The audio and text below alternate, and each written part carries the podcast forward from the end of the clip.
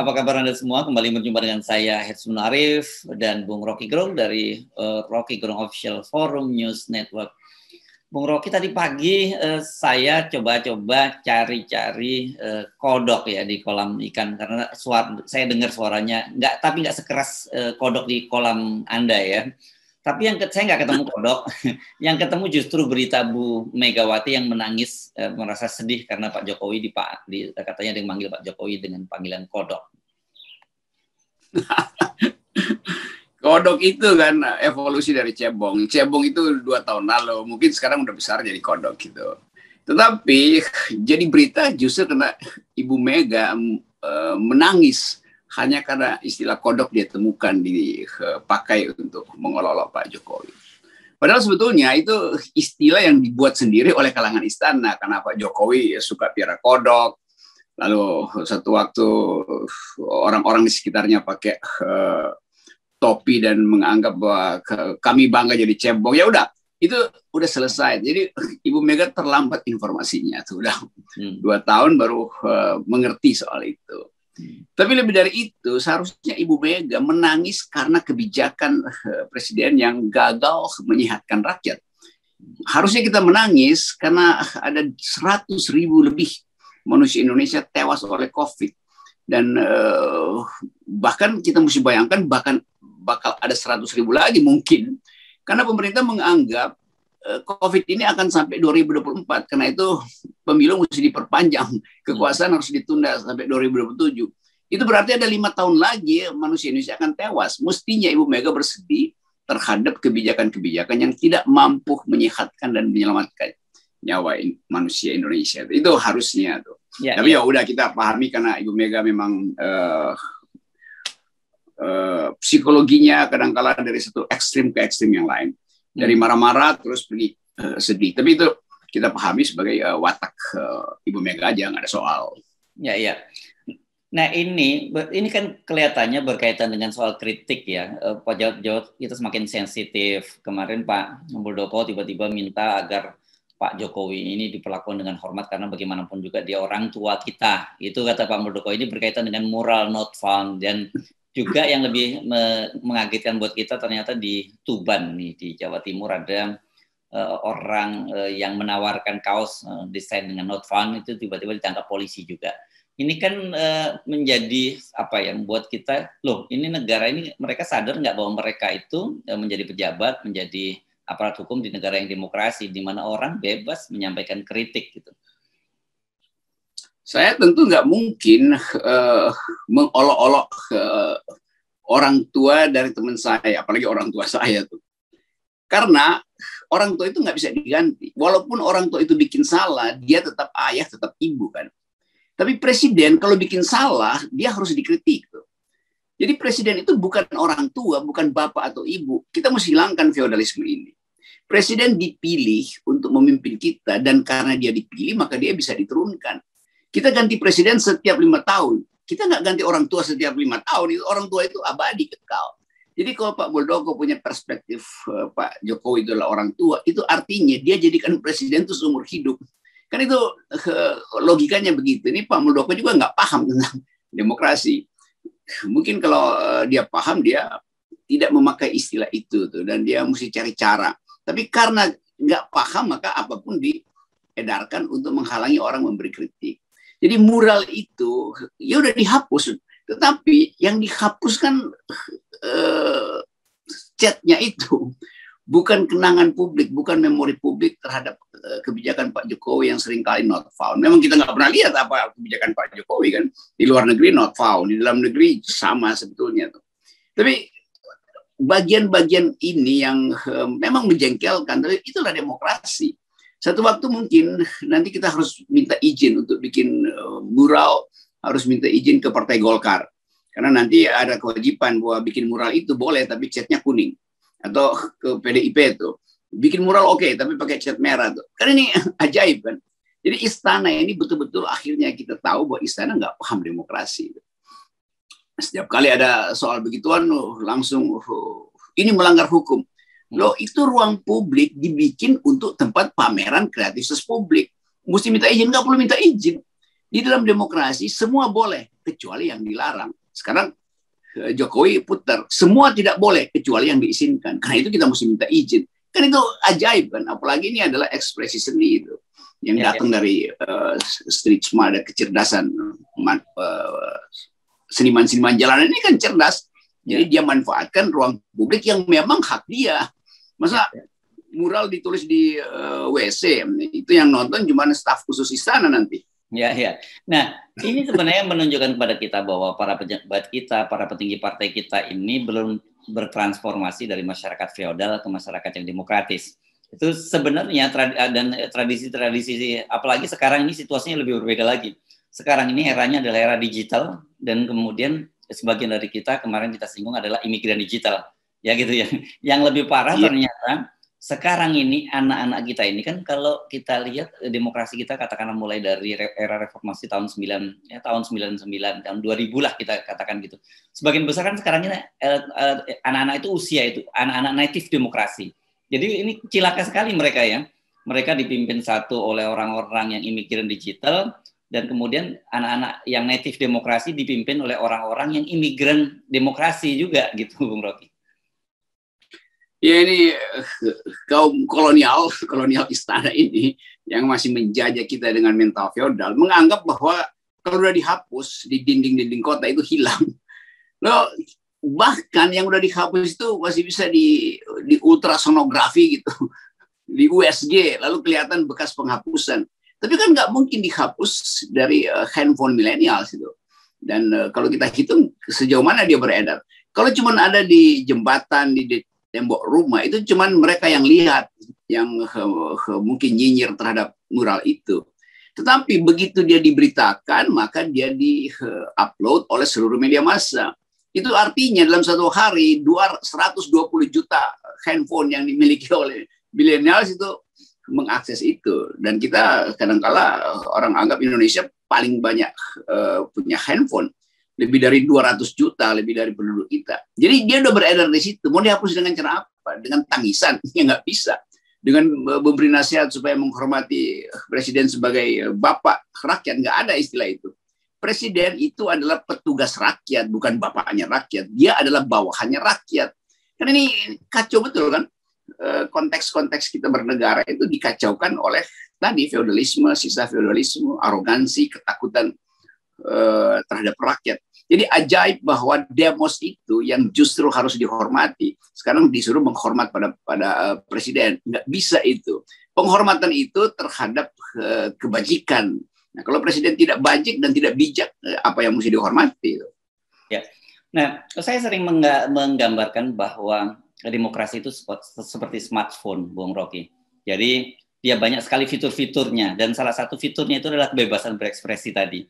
Eh, kemudian pemilihan umum dan sebagainya. Tetapi kelihatannya eh, para eh, orang tua tua di di pemerintahan, saya nggak menyebut yang di luar pemerintahan ya, itu mereka cuma paham bahwa fitur demokrasi itu mereka pikir hanya pemilu saja. Setelah mereka berkuasa, itu tidak ada fitur demokrasi yang digunakan lagi. Sama juga dengan smartphone kan dulu kita nyebutnya gitu.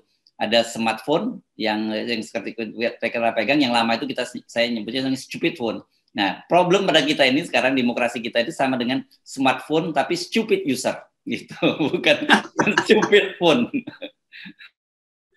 Udah itu itu yang uh, jadi penanda politik kita hari ini. Semua orang pakai smartphone, tapi yang megangnya uh, buta huruf terhadap demokrasi kan. Jadi iliterasi di dalam demokrasi menyebabkan smartphone itu justru jadi alat untuk memantau kejahatan warga negara. Padahal sebetulnya di dalam demokrasi nggak ada warga negara melakukan kejahatan karena demokrasi memberi ruang untuk pertengkaran.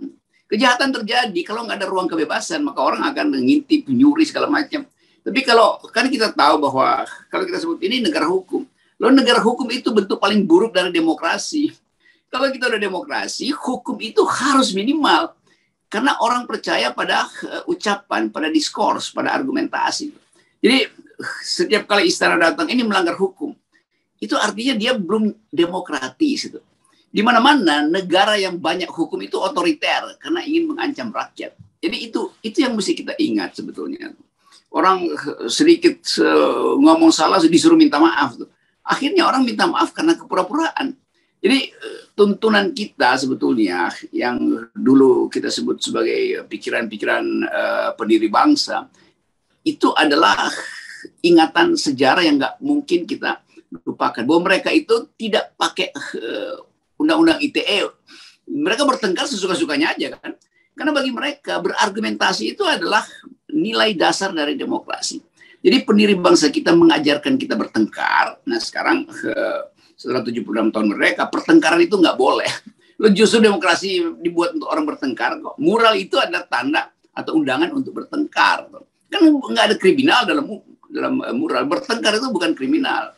Pakai otot itu namanya kriminal. Menghapus uh, imajinasi dan uh, ekspresi estetik dari warga negara itu kriminal jadi mereka yang menghapus itu itu kriminal sebetulnya tuh karena mereka melarang eh, manusia itu punya imajinasi. Di situ dungunya di kekuasaan. Tapi tadi Anda menyebutkan bahwa bentuk paling buruk dari, dari demokrasi itu adalah hukum. Eh, tapi saya sendiri agak meragukan, bukan agak meragukan, saya justru meragukan karena mereka sendiri ternyata nggak begitu paham dengan hukum. Karena menyebut bahwa seorang presiden sebagai lambang negara, simbol negara itu kan berarti bahwa mereka konstitusi pun mereka nggak paham, tapi mereka berkuasa itu kan berat sekali. Nah, itu itu istilah bagus, nggak paham tapi berkuasa. Kan coba kita ajarin sedikit lah ini KSPN. Kita dulu pindah dari situasi nomaden pada situasi menetap. Situasi nomaden itu oh, banyak memori itu karena itu begitu menetap memori itu dipantulkan dalam bentuk uh, mural. Jadi mural itu ada pertanda bahwa kita masuk ke dalam masyarakat yang order, yang ada tatanan, supaya teringat keadaan masa lalu, ekspresi itu di, diproyeksikan pada mural. Di gua-gua kita lihat itu juga di, di, di semua bahkan kota besar seluruh kota besar di dunia itu subway-nya itu semua penuh dengan mural karena pertanda bahwa itu kota. Kalau nggak ada mural itu bukan kota, itu gurun pasir atau hutan. Jadi itu intinya tuh. Yang kedua, waktu kita uh, ada dalam keadaan state of nature, kita bunuh-bunuhan itu karena uh, uh, siapa yang kuat might is right istilahnya. Yang kuat itu yang benar. Supaya itu tercegah kita bikin hukum tuh. Sehingga kita menghukum orang yang berbuat jahat. Tapi kemudian kita pindah lagi ke wilayah yang lebih tinggi yaitu demokrasi. Demokrasi mengandalkan kita bisa menyelesaikan perselisihan dengan bercakap-cakap aja.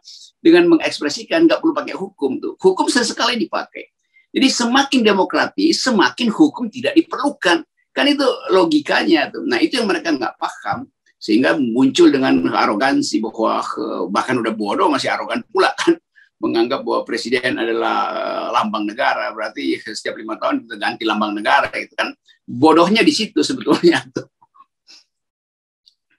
Oke, bagaimana kita menyikapi semacam ini? Karena eh, bagaimanapun juga mereka ini yang punya kuasa. Gitu. Tapi kalau kemudian mereka bertindak atas nama kekuasaan semakin membahayakan demokrasi kita. Ini yang uh, satu waktu kita mesti bikin evaluasi bahwa ternyata kita gagal menginstall prinsip-prinsip demokrasi itu. Karena itu dalam enam tahun terakhir kita nggak merdeka sebetulnya kan Kan bayangkan misalnya selalu orang bikin bandingan dengan SBY gitu yang bahkan muralnya itu dipasang di punggung kerbau itu itu konkret betul kan. Tapi SBY juga anggap kurang ajar. Tapi oke, okay, dia percaya bahwa ya ada orang yang mau mengekspresikan lewat uh, kerbau ya udah nggak ada soal. Dia nggak laporin itu kecuali yang ditulis di situ SBY sebagai eh, person pasti dia laporin. Tapi dia tahu, SBY tahu bahwa dia presiden yang diolok-olok melalui kerbau itu, si Buya itu. Dia menganggap bahwa ya udah memang eh, konsekuensi jadi presiden jadi olok-olok. Masa presiden dipuja-puja itu, itu artinya raja dong. Yang bisa dipujakan raja. Jadi perubahan-perubahan itu yang menandakan bahwa pemilu kita kemarin itu hanya menghasilkan seorang presiden, bukan seorang negarawan. Karena kalau dia negarawan, dia tuntun uh, kabinetnya itu untuk uh, paling enggak sebelum uh, webinar uh, rapat kabinet Pak Jokowi mesti bilang kita ini ingin mendidik rakyat secara demokratis. Jadi biarkan saja uh, mural itu bertebaran. Ini artinya presiden secara diam-diam menyuruh Muldoko, menyuruh menteri-menteri, bahkan menyuruh staf khusus atau baser untuk membuli dan mencari siapa pembuat mural itu. Kan musia presiden ini udah seminggu, dia bilang aja nggak ada soal itu. Dulu SBY juga bilang begitu, tidak ada soal. Kecuali menghina saya sebagai pribadi, maka saya laporkan polisi itu. Kalau dia dihina dalam kedudukan jabatan dia, itu bukan hinaan, itu artinya kritik. Tapi nanti kemudian Pak Muldoko bilang, iya, tapi kritik yang santun dong. Lo kritik itu nggak boleh santun. Kalau santun itu artinya basa-basi. Jadi sebetulnya memang kritik itu harus kurang ajar, gampangnya begitu. Tapi kekurang ajaran yang sifatnya politis, bukan ke kekurang ajaran personal kan Ya. Begitu kan. Dan bahkan sekarang ada kecenderungan mempersoalkan bahwa orang yang melakukan kritik itu hanya nyinyir saja tidak bisa memberikan solusi gitu. Bahkan mempertanyakan kamu sudah berbuat apa eh, sementara pemerintah sudah bekerja kan gitu. Dan justru saya kasih kritik, FNN kasih kritik pada orang yang tidak bisa mencarikan solusi. Kan presiden kita gaji supaya cari solusi. Masa kita yang disuruh cari solusi? dia yang kita gaji kalau tukang kebun saya nggak nggak bisa uh, merawat bunga itu ya harusnya saya ganti tukang kebunnya. Bukan saya yang merawat bunga itu. Dia kita gaji untuk merawat bunga. Dia nggak bisa. Maka dia suruh tinggal di rumah terus kita gantiin kerjaan dia.